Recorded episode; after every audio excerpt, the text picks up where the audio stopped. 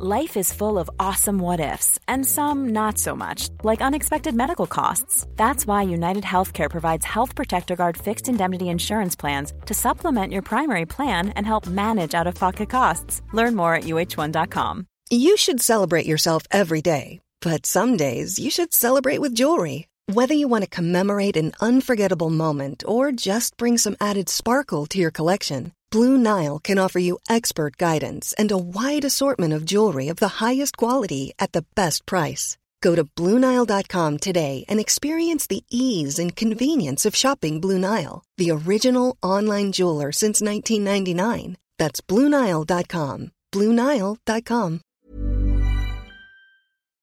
Shortly after 12 noon, on the 10th of April 1912, the note from her whistle, bold and optimistic, RMS Titanic, cast off from Southampton Dock on England's south coast.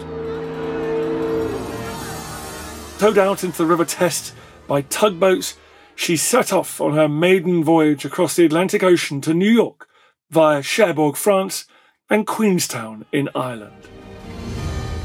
Hundreds of passengers and crew on board gather at the front of the ship, the bow, while hundreds more swarm hurriedly across the decks, desperate to secure a view. Couples embrace with outstretched arms. Children are sat on the shoulders of their parents. Hats are brandished, and a sea of hands wave ecstatically as goodbyes are cheered to crowds of awe-filled family, friends, and well-wishers on land. The propellers rotate below the surface. Above the water, the vastness of this mighty ship is breathtaking, a luxurious ocean liner which dwarfs its flanking tugboats. Reporters capture photos. The crowds and people all over the world, expectant, waiting for the maiden voyage of RMS Titanic. As the ship's engines enable her to glide through the water, the passengers' chorus begins to fade. Unknown at the time, for many of their loved ones, tragically, it would be the final farewell. Audio of this iconic scene of the ship leaving the port is, of course, taken from James Cameron's 1997 classic Titanic. Cameron based his movie on accounts of the ship sinking from survivors collected in the decades after. The movie was a global phenomenon that captured the hearts of millions across the globe, from a teenage Dan Snow, who watched it in a movie theatre in Strathclyde, to masses of Chinese moviegoers and Afghans sheltering from the Taliban in Kabul. But even before the movie, adults and children alike have always been enraptured by the story of this luxury cruise liner, the largest of its kind, full of grandeur, the most sophisticated technology available at the time, the infamously unsinkable Titanic. It was a colossal tragedy, so painfully preventable, and it only makes it worse, the dreadfulness of its loss. The stories of those who survived and those who perished have endured and resonate to this day.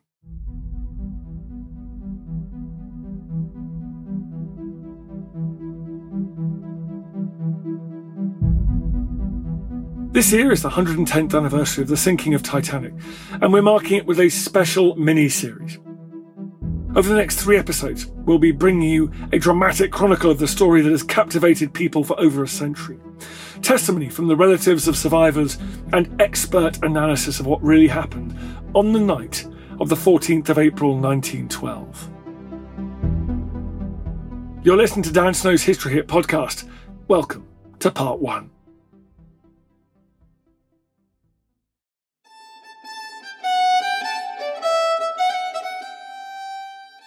On the 3rd of March 1909, construction of RMS Titanic began in Belfast, Ireland.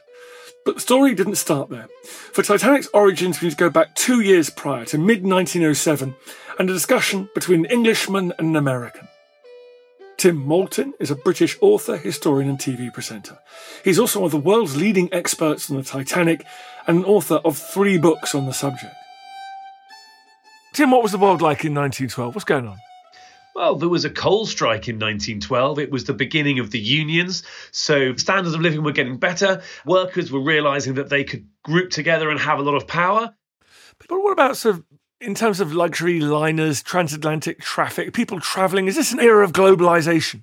Needless to say, there was not yet transatlantic air travel. So these large ships were the only way to go. And a number of people were leaving Europe and heading out to life in the New World, to start up a new life in America. So many were going for new jobs. They had all their possessions on board. And what these people liked was the large ships. They felt they were safer. And in fact, Titanic only needed to have 3 funnels, but she had 4 because a lot of the immigration traffic actually preferred 4 funnel liners. They thought, this is really safe. This is not going to sink.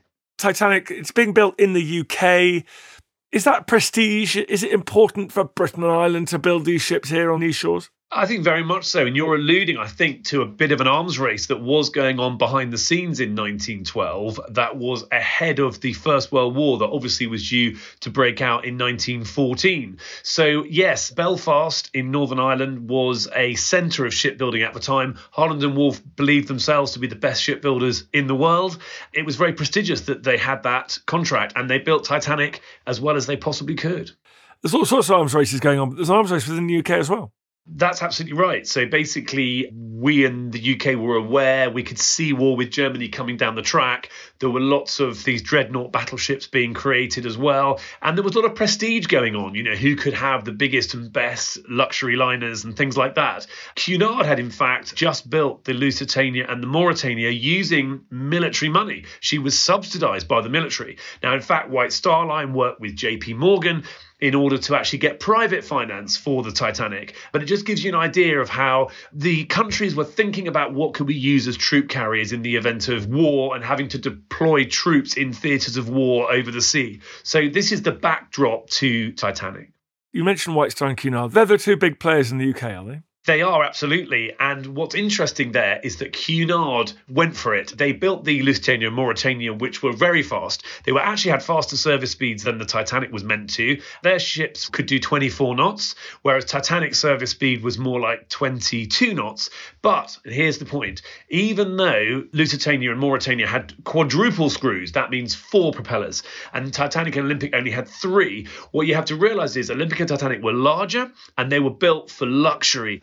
People said that when the Lusitania and Mauretania went full speed, that the rails used to shake on the ships and it would sort of make the mattresses dance and stuff like that. So what White Star wanted to do was slow it down, keep it luxurious and reliable. These ships were meant to be a trio of ships, Olympic, Titanic and what was going to be Gigantic. She later became called Britannic and was sunk in the First World War. But the point being that it was about reliability. So Titanic was built as what's called a Wednesday ship, which means that she wasn't built to get in on Tuesday like the others. She was built to get in on the Wednesday, but like clockwork. Titanic presumably refers to the ancient Greek, the Titans, right? The parents of the gods.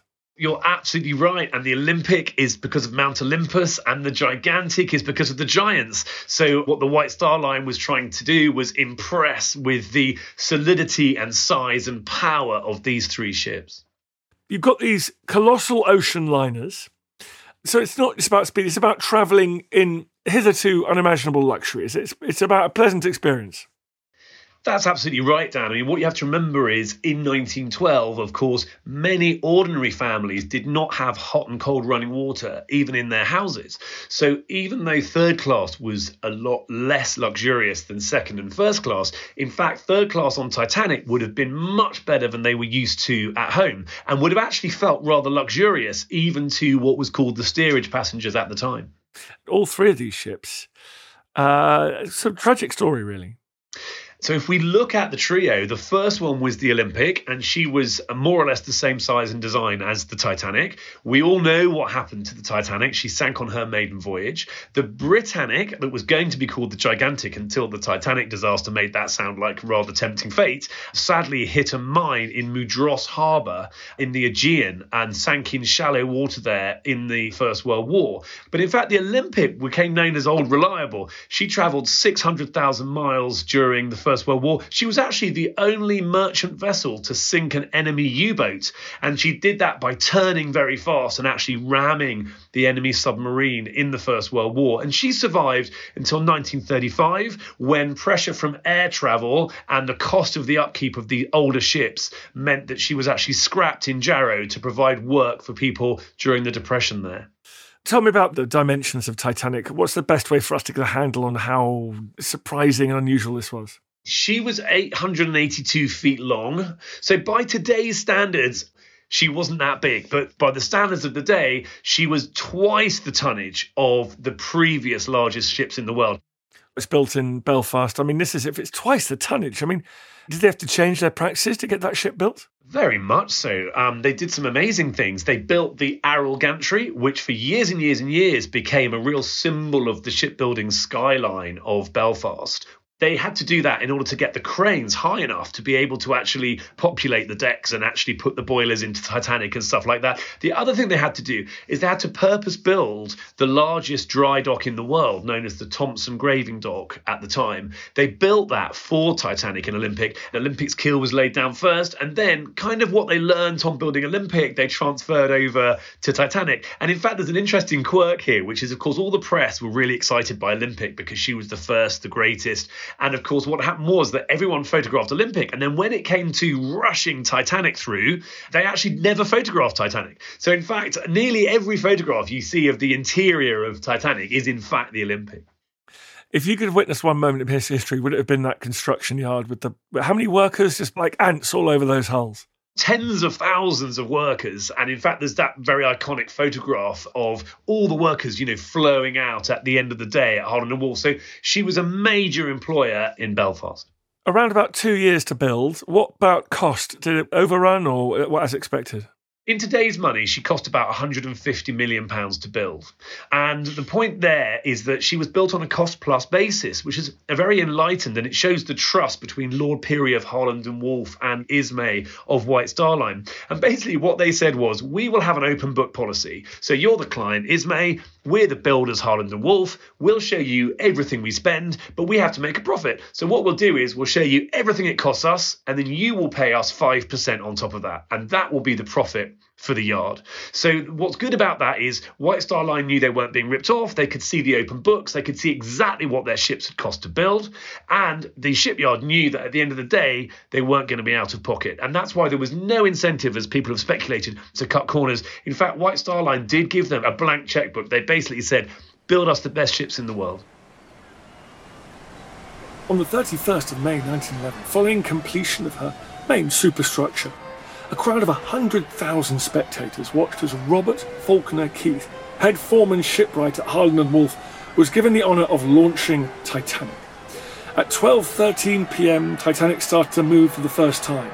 Amid cheers from the assembled crowd, the hull got up to a respectable speed, about 12 knots, almost 14 miles per hour, as she slid into Belfast's River Lagan.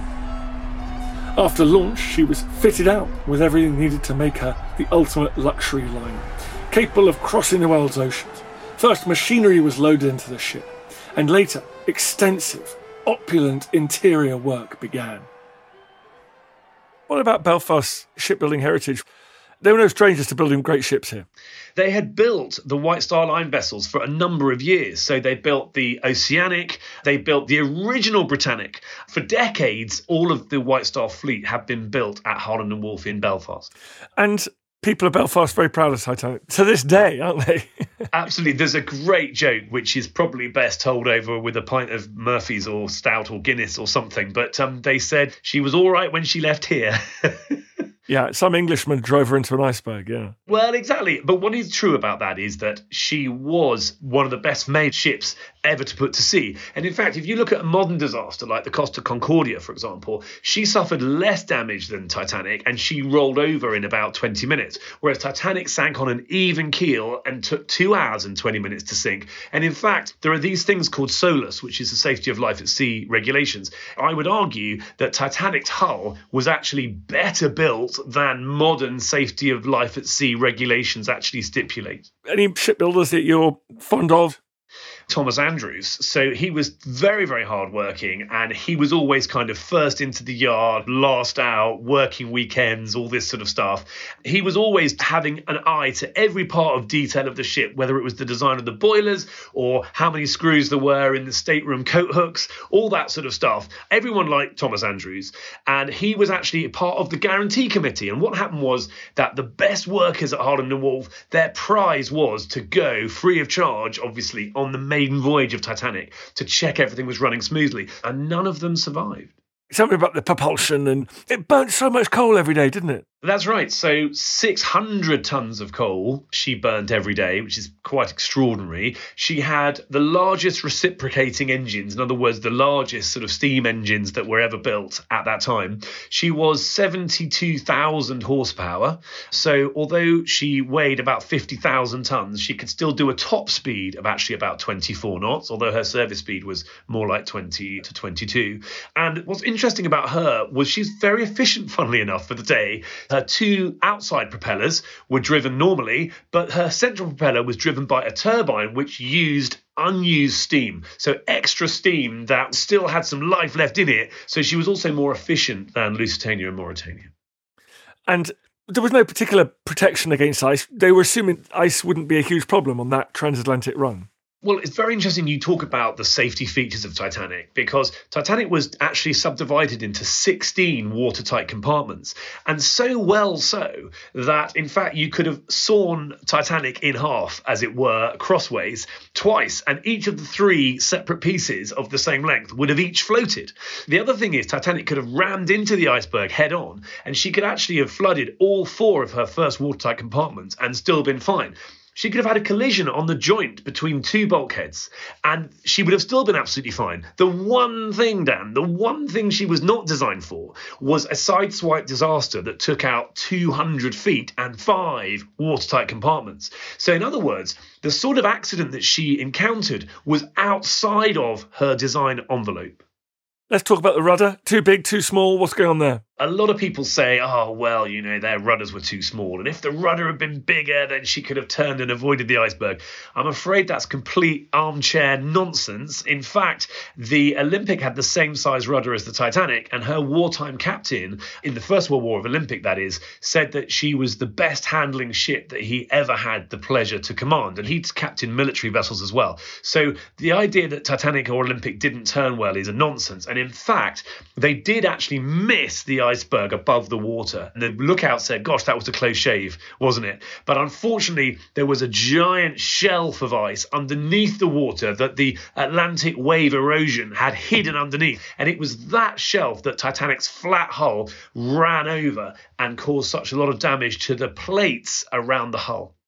The ship was never officially touted by the White Star Line as unsinkable, but the term practically unsinkable appeared in admiring reviews of the ship beforehand. The perception in the public mind was that the ship exuded modernity and comfort. It gave off the impression of solidity, of safety. While many other shipping lines at the time focused primarily on speed, White Star offered a point of difference. They branded their services by focusing more on providing comfortable passages for upper-class travellers, as well as packing immigrants below decks. The vessel carried 840 cabins in all, 416 beautiful ones in first class, 162 in second class, and 262 in third. Titanic was put to sea with 57,600 pieces of crockery and 29,000 pieces of glassware, 75,000 pounds of fresh meat, 40,000 eggs, 11,000 pounds of fresh fish, 40 tons of potatoes, and 7,000 heads of lettuce, all loaded onto the vessel to sustain the 5-day journey. More on Titanic after this. How can you tell if your neighbour is a witch? If you're obsessed by witches, then maybe there's something wrong. How would you go about painting Henry VIII? I think Henry's a monster, and so I see a sort of puffed-up, balloon-faced, impotent guy. Would you invite Oliver Cromwell to dinner? There's no point in having Cromwell to dinner other than to be entertained with his heavily skewed version of events. I'm Professor Susanna Lipscomb, and in my podcast, Not Just the Tudors, we talk about everything, from ballads to banqueting, sex to spying, ghosts to gunpowder plots. In other words, not just the Tudors, but most definitely also the Tudors. Subscribe from History Hit, wherever you get your podcasts.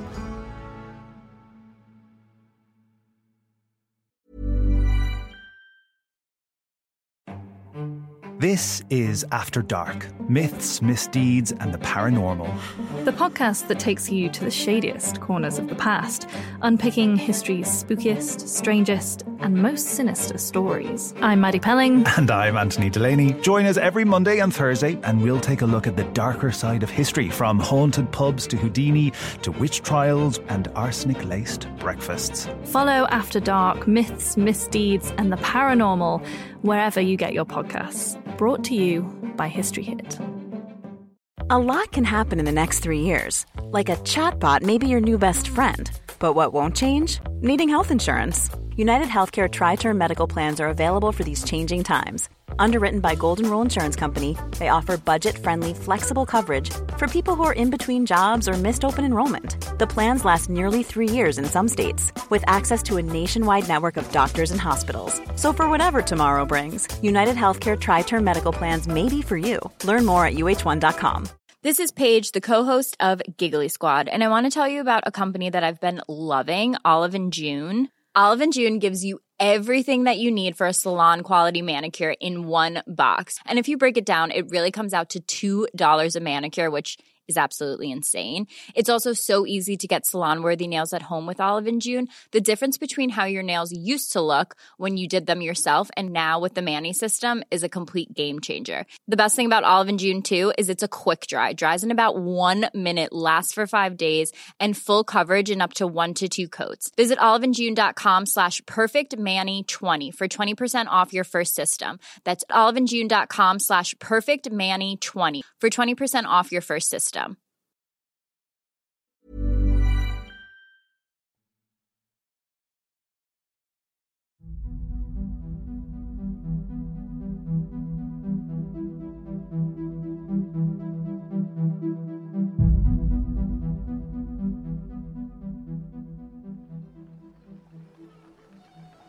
On April the 3rd, 1912, Titanic arrived in Southampton. Having travelled from Belfast, she would spend a week docked on the quay before welcoming passengers and crew aboard. Paying public were briefly welcomed for viewings. The ship was dressed with flags and pennants, hung from the rigging in a salute to the people of the city. On the 10th of April 1912, she set sail on her maiden voyage. Crowds gathered and a throng of excited reporters watched as the ship departed Southampton to begin the 84-mile first leg of the journey. Amid the crowds were families of the crew, seamen, quartermasters, stewards, cooks, engineers, electricians, stokers, or firemen as they were known.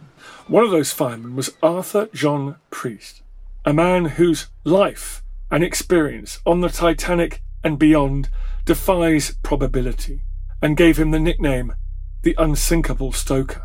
We'll hear Arthur's story across the series, told by History Hit's Matt Lewis. Arthur John Priest, who also went by just John or even Jack, was born in 1877 to working-class parents. His family eventually settled in Southampton in the 1880s on Lower Canal Walk in St Mary's, then one of the poorer districts in Southampton. Arthur was one of 12 children. The Priest household was crowded and lacked basic comforts, so as soon as he was old enough, Arthur began to look for work. At the age of 25, he found a steady job working in the engine room of a steamship as one of its stokers. A stoker's job was to shovel tons of coal into the giant furnaces that powered the ship. It was unbearably hot, back-breaking work. They didn't pay very well, but it was a welcome break from the chaos of home. It was also better to have a difficult job than no job at all. At the time, the White Star Line were building their Olympic-class fleet of ocean liners, Titanic, Olympic and Britannic. Over the course of his career as a stoker, Arthur John Priest would work on board all three ships and remarkably survive collisions and sinkings on all three. His first brush with his own mortality came on the 20th of September, 1911. He was shoveling coal into the engine of the Olympic when he heard a loud, crumpling metal sound echo through the ship. The Olympic had collided with the side of HMS Hawk, a Royal Naval cruiser, as they passed one another in the Solent. A huge hole was ripped in the side of the Olympic, and the Hawk's bow was completely destroyed. No one was killed in the collision, though the Hawk almost capsized. The Olympic returned to Southampton, then went on to Belfast for repairs. This was an age when accidents, near misses and sinkings were relatively common. On the 10th of April 1912, he left home once again, headed for the Southampton docks. There, he boarded RMS Titanic, along with the rest of its Southampton crew, awaiting a voyage that would make history for all the wrong reasons. Well, you mentioned the captain of Olympic. Who was the peacetime captain of Titanic? Who's the man we're talking about on this maiden voyage? Oh, that's Captain Smith. He was known as the millionaire's captain, and actually wealthy people would change their sailings just to sail with him because, funnily enough, from today's standpoint, he was regarded as a safe captain. He'd never particularly had accidents. His crew adored him, but they did like the fact that he was quite fast. You know, he did like a bit of a turn of speed. And they actually said they used to stand next to him and flush with pride, in their own words, as he conned the ship up into New York Harbour with only feet to spare from the banks either end of the vessel.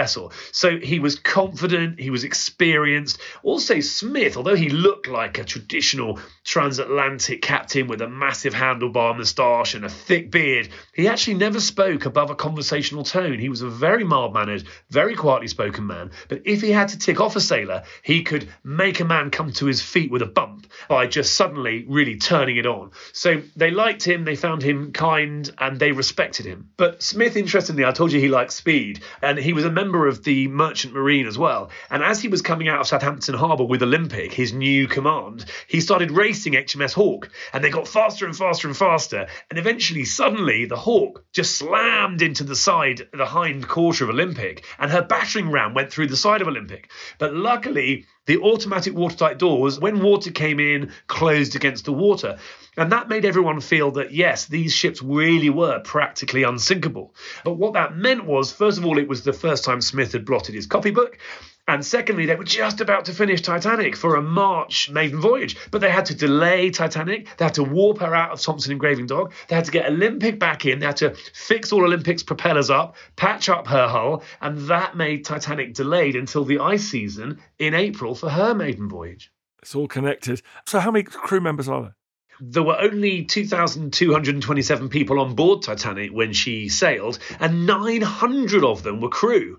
So you get this idea that there was almost one crew for every two passengers, if that makes sense. So an unbelievable amount of crew, partly because the service levels of the day were absolutely enormous, partly because there's lots of manual work that can't be done by machines in those days, but also, of course, because the huge engines took a lot of feeding with coal and a lot of looking after and a lot of stewards and things like that. Are they veterans? They all worked together before. They're all veterans and they're all used to their jobs, but aboard different ships. So each crew in those days was hand-picked for every return voyage. So what would happen is they'd basically queue up at Southampton just before Titanic set sail and say, hey, me sir, me sir, me sir. And then the person who was, you know, deciding who would use, they'd think, oh, yes, I've worked with him before. I've worked with you before. Yes, you're good. Yep, come on board, come on board. So it was a real lottery of who would be on there. But they did pick the best for Titanic. And the reason for that is, I think I may have mentioned, there was a coal strike at the time, which meant that the Titanic could have the pick of all the best crew.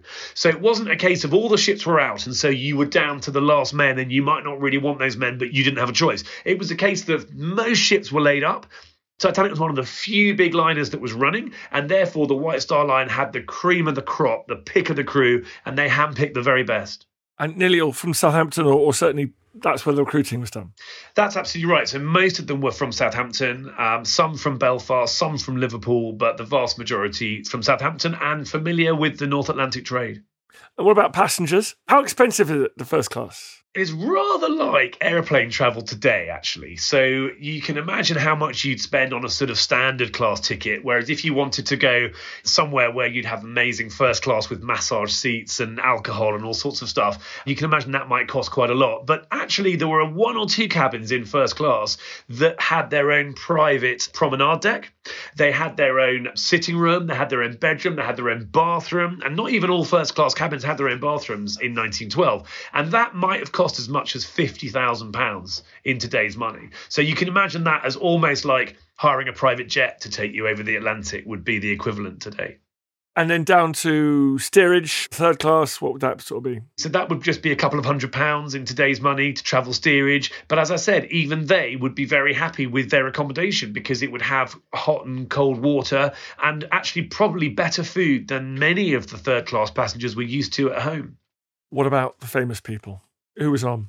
Some very, very famous people. In 1912, it was slightly before celebrity culture in that way. So their celebrities tended to be wealthy people. So, for example, John Jacob Astor was a great celebrity of the day, and he was the richest man in the world, and he was travelling first class on Titanic, and he's always portrayed as being kind of really rich and really stupid and really snobby. But in fact, Astor was an inventor and had got a number of patents to his name and was nobody's fool, and he was bizarrely travelling with Molly Brown. Now, Molly Brown is the woman in the Cameron film who is kind of portrayed as new money because she had a gold mine in Denver, Colorado. But in fact, Astor and her and Brown were travelling together and they'd been holidaying in Egypt together. So I think it's interesting when you actually get to know behind the scenes actually who was getting on with who. On the 11th of April 1912, having successfully stopped at Cherbourg, Normandy in France, the evening prior, Titanic made its final European stop at Queenstown, now known as Cove, in Ireland. Several passengers disembarked and 120 passengers boarded. In the afternoon, Titanic set off for New York City. Tell me a little bit about the amenities. You've mentioned some of them already, but what could people get up to on the Titanic? Titanic was really the first of the breed of the sort of luxury cruise liners that we know today. So, for example, she was one of the very first ships to have a heated swimming pool. She also had a gymnasium. In 1912, they were very into their physical exercise and getting outdoor air in their lungs. And so having a gymnasium was a really big thing. Are these all divided up by class? Yes, I believe that only first class had access to the gymnasium. It's possible that second class could have done at certain times, but certainly third class would not have access to these things. The squash court, of course, was available, I think, to first and second class, certainly to first class. They also had a Turkish bath, which we would nowadays call a sauna. So, yes, the amenities were amazing, and really everyone would have marvelled about the size and luxury of the ship, and it was rather like being in a grand country house on land, and yet you were, in fact, at sea. Everyone always loves all the food and all the dining room stuff. What was it like? Really amazing. I mean, to be honest, nowadays, by our standards, I think we'd regard the third class fare as quite basic. So it would be good soup with some good bread and rolls. It would be cheese and biscuits for pudding. So, you know, perfectly decent, but quite basic. Whereas on the other hand, in the first class, you had a 7-course meal where you would be having everything from things like sorbet as palate cleansers. You'd be having lots of champagne. You'd be having fish courses and meat courses. So really luxurious. And then if that wasn't enough luxury for you, Dan, you could also pay extra money beyond your first class ticket to go to the a la carte restaurant, which was one of 4 restaurants on Titanic. And in fact, what was interesting about that is it was run by Monsieur Gatti, who ran some very famous restaurants on land. And he was actually involved with the Ritz Hotel as well. So it was almost like the Ritz floating around on the North Atlantic. Did all this come at a compromise of safety? Well, I don't think so, but I'll explain the point there is that a lot of people say, oh, well, there weren't enough lifeboats for everyone. But what you have to realise is the Board of Trade in 1912 was trying to disincentivise ship owners from having leaky old vessels full of lifeboats, because that wouldn't really have helped anyone, because usually when a ship sinks, it sinks on an uneven keel. And when that happens, of course, you can't use the lifeboats down one side. So, in fact, to be really safe, you'd need to have twice as many lifeboats for everyone on board. And, of course, with a ship like Titanic, that would be ridiculous. So what the Board of Trade said was, if your ships are properly subdivided, then you may have fewer lifeboats, because all you need to do then is use the lifeboats to ferry you from a stricken liner to another rescue ship. So that's the thinking behind that, is that a safe ship only needs to have lifeboats for trans-shipping people in an emergency situation. and it was thought they were in a very busy stretch of ocean. There would be other ships nearby. You're absolutely right. So in 1912, it wasn't just wandering around on the ocean. The ocean was almost like an extension of the railway lines of the day. So the line went all the way down to Plymouth, and then the ships carried on to New York, almost like a railway line. And it was very like that, because you had a westbound track and you had an eastbound track, and they were 60 miles apart, so that there was no crashing between east-going and west-going ships. But they had to stay in their stations, and therefore all the ships going west would come along one after the other, and all the ships going east would come on one after the other. So therefore, the Board of Trade thought the worst that can happen is you're going to have to wait and actually transship people between a ship 60 miles away and a stricken liner. But in the days of wireless, of course, the idea was that you would send a radio message and all ships would come to help. The problem was Titanic sank at night before 24-hour radio watch had been instituted, and therefore a lot of the radio operators had gone to bed. As the ice warnings are coming in, the captain keeps rattling along quite a high speed. What was he thinking there? Well, what he was thinking was, I want to get through the ice region while the weather remains as clear as it is. I don't want the fog to come down. So he was looking at his barometer. It was very high pressure, but he knew that if that pressure started to drop, we would have a fog, because the fogs were notorious around the ice region. So he got to the ice region and he was like, wow, got a bit of luck here. The pressure's so high that it's crystal clear. And he wanted to crack on through the danger area while it was clear and before the fog came down. And did he think also that he'd be able to dodge icebergs if he saw them? Absolutely. Captain after captain testified in the British inquiry and the American inquiries in 1912 that in clear weather, which Titanic had that night, they always kept to course and speed, because normally they could always see ice about 1.5 miles away. On the morning of the 14th of April 1912, 4 days into the crossing, no one could anticipate what would happen that night.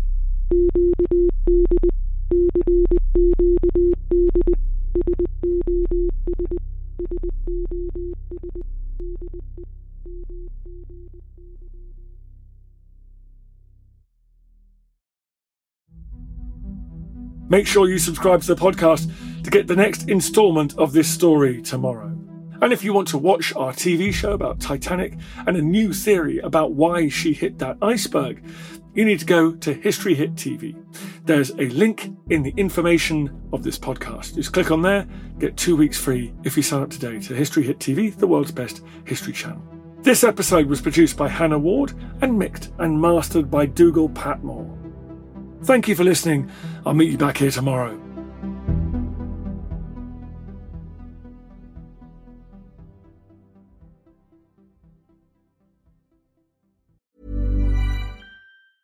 Hey, it's Paige DeSorbo from Giggly Squad. High quality fashion without the price tag. Say hello to Quince. I'm snagging high-end essentials like cozy cashmere sweaters, sleek leather jackets, fine jewelry, and so much more. With Quince being 50 to 80% less than similar brands. And they partner with factories that prioritize safe, ethical, and responsible manufacturing. I love that. Luxury quality within reach. Go to quince.com/style to get free shipping and 365-day returns on your next order.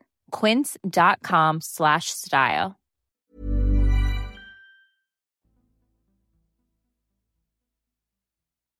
Thank you for listening to this episode of Dan Snow's History Hit. Please follow this show wherever you get your podcasts. It really helps us, and you'll be doing us a big favour. Don't forget, you can also listen to all of these podcasts ad-free and watch hundreds of TV documentaries when you subscribe at historyhit.com/subscribe. As a special gift, you can also get your first 3 months for just £1 a month when you use code DANSNOW at checkout.